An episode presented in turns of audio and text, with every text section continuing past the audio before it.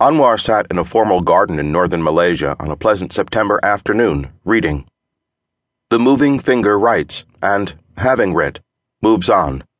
He liked Fitzgerald's translation of Omar Khayyam, but felt it took liberties with the text. He preferred the original, in the cadences of 12th century Persian. It was 4 p.m. Time. He closed the book and retreated back under the roof of his veranda just as the afternoon rain began with its usual promptness and intensity. While he watched it, he performed one of his standard exercises. Using the fingers of his right hand to break, one by one, the fingers of his left hand.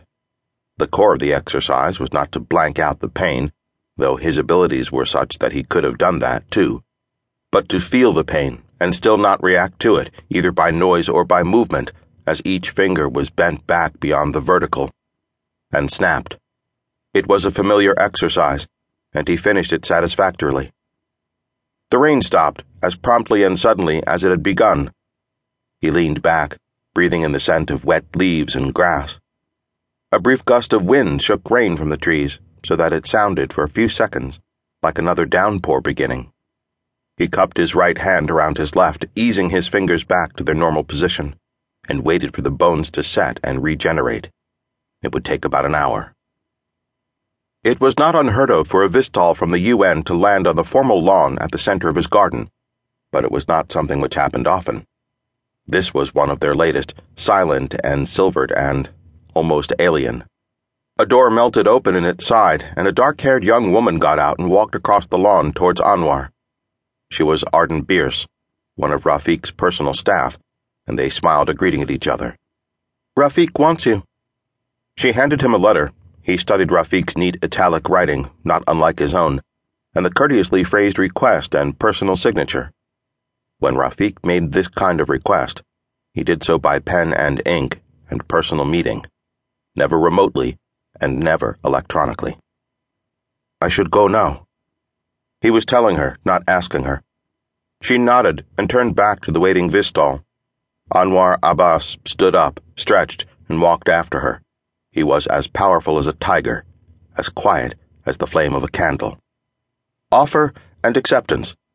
The Vistal would take him south to the UN complex outside Kuala Lumpur, where Lawrence Rafiq, the Controller General, would formally offer him a mission and request his acceptance. Anwar Abbas had received such requests before from Rafiq, but this one would be different. It would lead him to two people, one of them his beginning, and the other his end. 2. Anwar liked the Vistal, almost to the point of kinship. It was quiet, did exactly what it was supposed to do, and did it supremely well. It was even superior to America's Area 51 planes and their Chinese and European equivalents. There was a growing concern in some quarters that the UN was developing better hardware than its members. Another example, Anwar reflected, of the Rafiq effect. The northern highlands of Malaysia hurtled past underneath. They were heavily wooded and seemed to be smoking without flames. Vapor from the last downpour, hanging above treetop level. He clenched and unclenched his left hand. Is it healed? Arden Bierce asked him. He smiled. The moving fingers break, and having broke, resets itself. Don't you mean broken? Wouldn't scan. He liked her, she had this ability to make people feel comfortable around her. She was very attractive, but seemed genuinely unaware of it.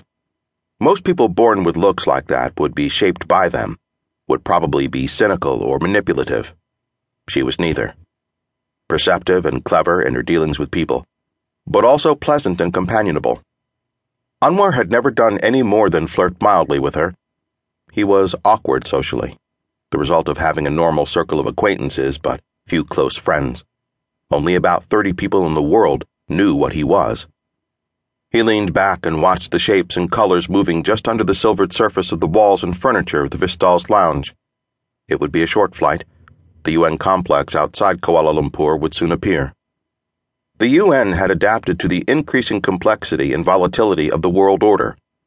It had a Secretary General, political, and a Controller General, executive. As it gradually took on more executive functions, the Controller General became more important at the expense of the Secretary General.